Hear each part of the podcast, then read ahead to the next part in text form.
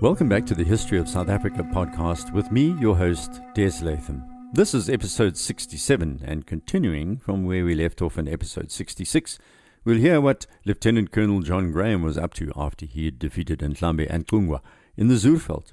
It's also time to consider cosmology. So Graham's war in the Eastern Cape had sent the Amaxhosa hurrying eastwards over the Great Fish River, with Ndlambe settling near where East London is today.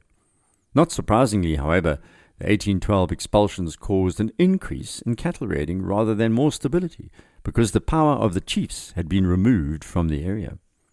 While the British were putting their faith in the Rharhabe chief Ngqika, he was a weak leader and no longer appeared to represent the views of the Amaxhosa. By now, the local Landdrost Cuyler and all British officials had preconceived notions of good Ngqika, bad Ndlambe, to put it simply. They were going to be obstinate in their dislike of the latter, despite his repeated attempts at making a separate peace with the colony. He had fought wars against his nephew, and by now the British were taking sides in the Amaxhosa disputes. And Ndlambe was to complain to colonial representatives that we lived in peace. Some bad people stole, perhaps, but the nation was quiet. The chiefs were quiet. Ngqika stole, his chiefs stole, his people stole. You sent him copper, you sent him beads, you sent him horses, on which he rode to steal more to us. You only send commandos. Ndlambe's hand was strengthened by reconciliation with his son Mdushani, and later the war doctor called Nxele. As I mentioned last episode, Grahamstown has been renamed after him as Makhanda. That was in the 21st century. More about Nxele in a moment. The great Amaxhosa house east of the Kei began to experience a period of resurgence soon after Ndlambe was dispatched across the Fish River. The Gcaleka people had begun to recover from the internal squabbling of the late 18th century, from Kawuta's weakness, from their defeat by Ngqika in 1795. By 1805, Buru, who was the right hand son of Kawuta, spoke publicly about trying to fix the Gcaleka who'd been bullied up to then by the Rarabe. Buru said, Let the people of different customs come together and the houses of the great place stand close whereupon the resistance of dissidents led by Chief Ncika of the Chayelo was overcome. Buru was playing an interesting game. He didn't claim power for himself, but threw his weight behind Kawuta's great son Hintsa, who was by far the most impressive figure in the whole history of the descendants of Tshawe, the originator of Amaxhosa as a people. Hintsa was one of those leaders who comes along every few generations in any culture and is much loved to this day. There are many reasons, but in a nutshell, he supported the poor in his territory. He was courageous in battle and wise in counsel. A bold man by his counsel will bring you into trouble, said Amaxhosa warrior Sarili later. Take care of pride. When a counsellor asks you for cattle, give him some, though your cattle are pretty, because through this thing your people will love you. Records show that Hintsa was also ruthless when it came to making sure that rich Amaxhosa got into line. It's a paradox that a chief with great herds supported the less advantaged amongst his own people. He was to rise to fame slowly through the next seven years in the Eastern Cape. But first, we must assess what it meant to the frontier now that the Amaxhosa had apparently been broken in the Zuurveld. When Graham wrote those words, to attack the savages in a way which I hope will leave a lasting impression on their memories, to Governor Cradock, he had no idea of the demons he was going to unleash amongst both Amaxhosa and settlers in the Zuurveld. The War of 1811 and 1812 was brief but of unprecedented ferocity, as you've heard. The Amaxhosa chief's request to stay on until the summer crops were fully harvested was deliberately turned down. We chose the season of corn being on the ground, said Graham. Militarily, that was cunning. The British were punishing the Amaxhosa severely for years of instability, and after the war, Graham exulted that hardly a trace of a Xhosa now remains, almost all were killed or wounded.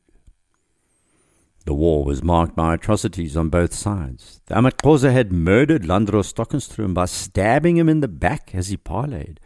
The British troops had shot the elderly Xungwa as he slept. The army had shot women as well as men. The new order was to lay waste, and total war was a novel and shattering experience for the Amaxhosa.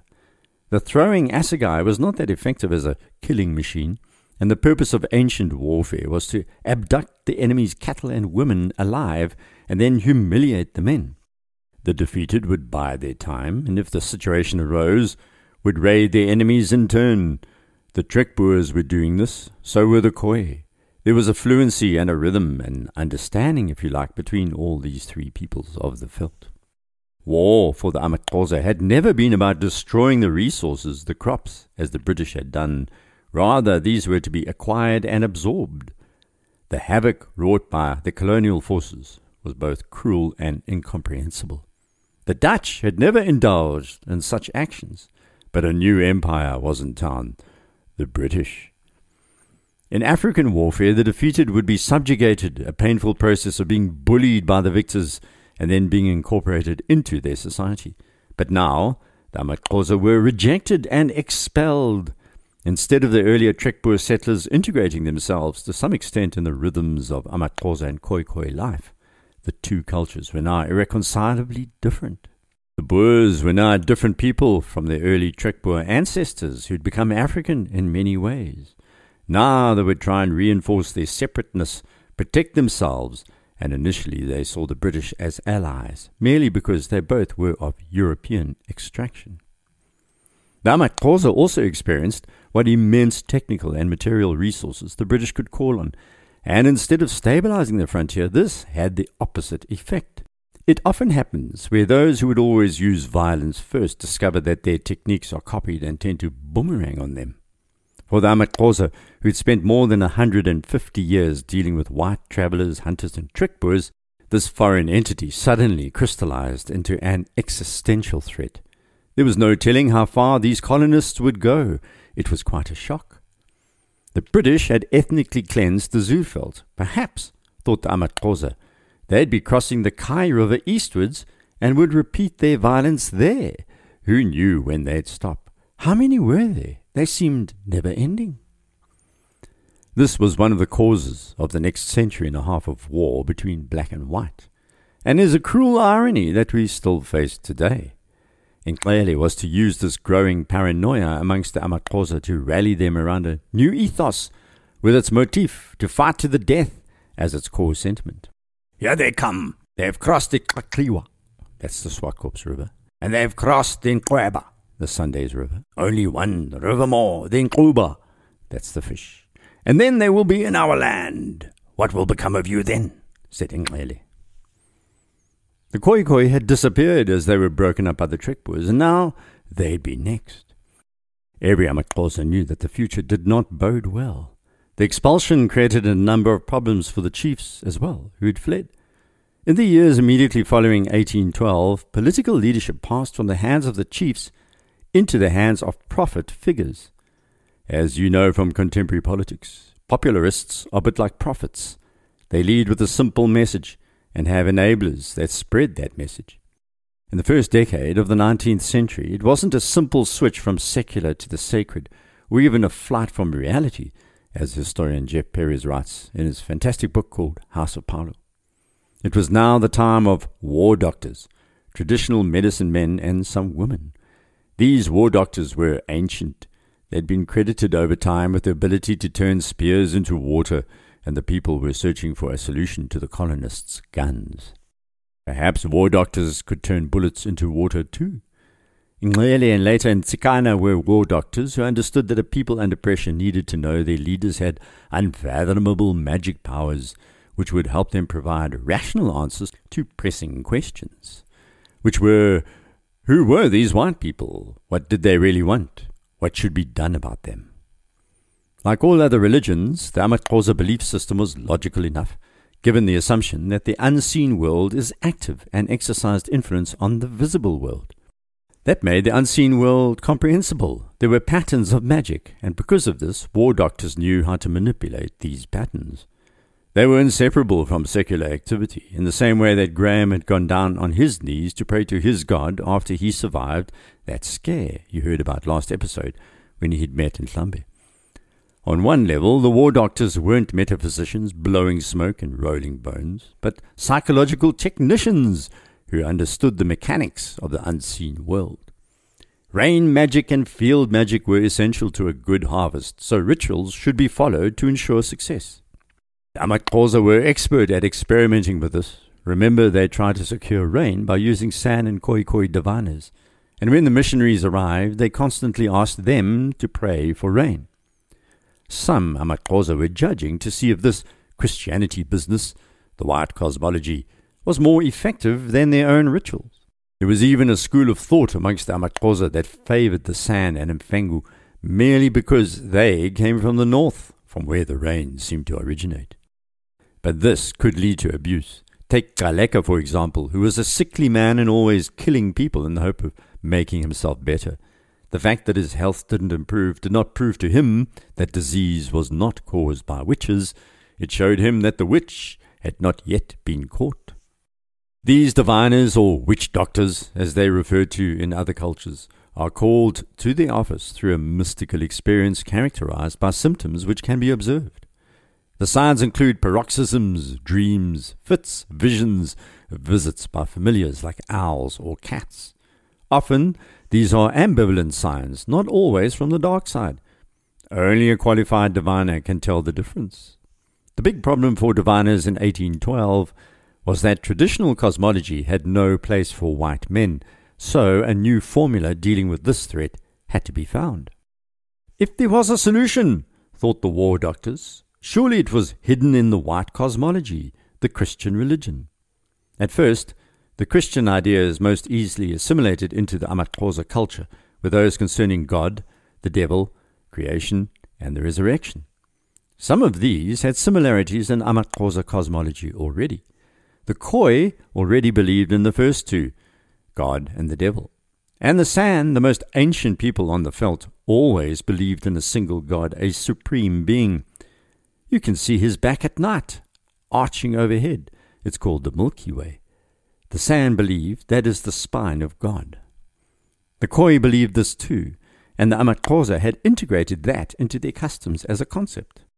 The third notion, creation, made sense as Amaxhosa ancient religion had it that man was created from a bed of reeds. It's not a giant step to a chunk of mud or a bit of rib.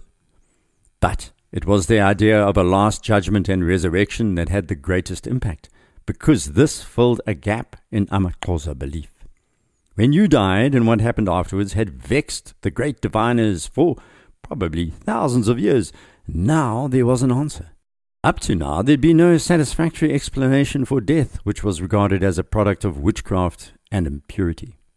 So great was the horror of death among the Amaxhosa that after the terrible smallpox epidemic of the late 18th century, those dying of the disease were not cared for but driven from their homes into the bush. Then the relatives who survived had to undergo elaborate rites of purification before they were allowed back into the community. Later, the missionary's message that the dead didn't really die but would rise again was received with joy, although some misunderstanding. When missionary James Read preached this to the Amaxhosa, they demanded to see their grandfathers immediately. What was going to happen and would cause devastation and something called the cattle killing was a synthesis between the deeply rooted traditional worldview and the unseen world, which would combine Amaxhosa beliefs and Christian beliefs. Now we meet Nxele, the war doctor who would bring this new message to his people and cause chaos along the frontier. Nxele was not from the Zuurveld or even from among the Amaxhosa per se. He'd been born in the Cape Colony and was the son of a commoner who worked for a Boer farmer. He could speak Dutch and had a knowledge of Christianity and European ways and could mediate between the two cultures. He understood them. While a young man, he began to show symptoms of the calling of a diviner, but in an exaggerated way. He left his work and began living in the woods, refusing to eat prepared food because he said it had become unclean through the sins of the people. After he was circumcised, somewhere early in the 1800s, he began to preach, saying, Forsake witchcraft, forsake blood, which was somewhat unusual for a diviner. Because he'd shown signs of madness, he was tied up and a rope was placed around his neck by his own family. Then a man called Kalanga suggested that Nxele was no ordinary madman and told those around him to remove the rope. From then on, Nxele thought that his deliverance from bondage, from being tied up, was attributed to the intervention of Christ. Word began to spread about Nxele, and he was taken to meet Ndlambe shortly after the Amaxhosa had been forced out of the Zuurveld. Pharaoh had thrown out the Israelites, and now they'd found their Moses. Apparently, Ndlambe was not completely taken in by Nxele, but now his people were pushed out of their ancient lands, and he was willing to take a chance with new powers. So he allowed Nxele to set up his own great place nearby and offered him cattle. Nxele declined the cattle, but took up the resettlement offer. Nxele was not against whites of the colony at this point. In fact, the opposite. He was inspired to seek the source of their power. And it was now that Lieutenant Colonel Graham's new frontier military posts were going to intersect with the life of Nxele in a novel way. Governor Cradock had ordered Graham to establish a new military headquarters in the Zuurveld, and Graham took the young Andries Stockenstrom along with him to find a suitable spot. They settled on an abandoned Boer farm set inside a bowl of high rising hills, twenty miles from the Great Fish River, forty miles from the sea, and 86 miles from the existing military headquarters at Uitenhage. Work began at once on preparing temporary accommodation for officers, men, and horses, and a few months later, Governor Cradock decided to name the post Grahamstown. In respect for the services of Lieutenant Colonel Graham, through whose able exertions the black tribes have been expelled from that valuable district, he announced. A short while later, he accorded a similar honor to Jacob Cuyler. The Zuurveld was renamed the District of Albany after Cuyler's birthplace of Albany, New York, in America. Missionary John Campbell traveled to the town after the Amaxhosa had been expelled and described the desolation around Grahamstown. It was beautiful in the extreme, much resembling a nobleman's park in England, the sides of the mountains covered with Xhosa gardens. The skeletons of many of their houses remained, and some tobacco was still growing, but all their cornfields were destroyed. Not a living soul, but stillness reigns. Not for long. Governor Cradock, meanwhile, was in the British Secretary of State's bad books. Lord Liverpool had responded coolly to Cradock's letter that he had moved against the Zuurveld Amaxhosa, saying, it must be quite unnecessary for me to point out the impolicy of a systematic warfare with the black nation, and I am convinced that the general interests of the settlement would be better promoted by taking measures of precaution against the marauders. He went on to warn Cradock to show utmost humanity to the misguided natives, and then he wrote, From one of the letters you have transmitted leaves every ground for apprehension.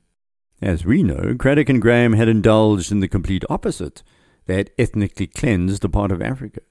Graham wrote back to Lord Liverpool saying, The whole of the black tribes have been expelled from His Majesty's territories, being careful not to reveal the manner by which this had been achieved. By mid March, Lord Liverpool had been replaced by Lord Bathurst, who reprimanded Cradock in 1812 for allowing the troops to march away from Cape Town. He also warned that no acts of severity be committed well, it was too late for that. Cradock was very upset by the government's point of view. It had been necessary to take this sort of action. The weakness we had evinced would only have added contempt to the operation of their thirst for plunder and other savage passions. You see, in Britain at this time, Luddites were breaking machines and being hanged for it. There were 200 offences in England for which you could be hanged. Rioters were being hanged for treason. Pitt's anti Jacobin repression of the late 1790s would eventually lead to a more humanitarian government by the end of the Napoleonic Wars, but right now, Cradock's extremism was safe. There was a need to drub Britain's foes, and if you can hang a 14 year old for stealing a shilling in London, then shooting in Amaxhosa and Albany was par for the course. But nature has a way of upending human planning, and drought is always an instigator of trouble and one of the most severe was on its way. Towards the end of 1813, the Boers began to warn from Graaff-Reinet that the heavens are like sheets of copper and the earth a single thirst. While for the Amaxhosa, whose cattle and crops were gone, everything had compounded and they were starving. Naturally, they escalated their cattle raiding, which Graham reported had increased sharply. So much for quietening down the Zuurveld. His response, of course, was to call up another commander under Captain George Fraser, who you know had assisted Graham in the Fourth Frontier War we heard about last episode. Andries Stockenstrom was to be his deputy. This commando was going to kill children, and that would haunt Stockenstrom for the rest of his life. Well, we must halt and throw a kudu kidney on the fire, crack open the rum barrel, and light the lanterns. Please rate the podcast on iTunes if you have the time. If you have any comments or want to contact me, you can use the website desmondlatham.blog or desmondlatham.com. I'm also on Twitter. You can direct message me there at deslatham. Until next, Salagasli.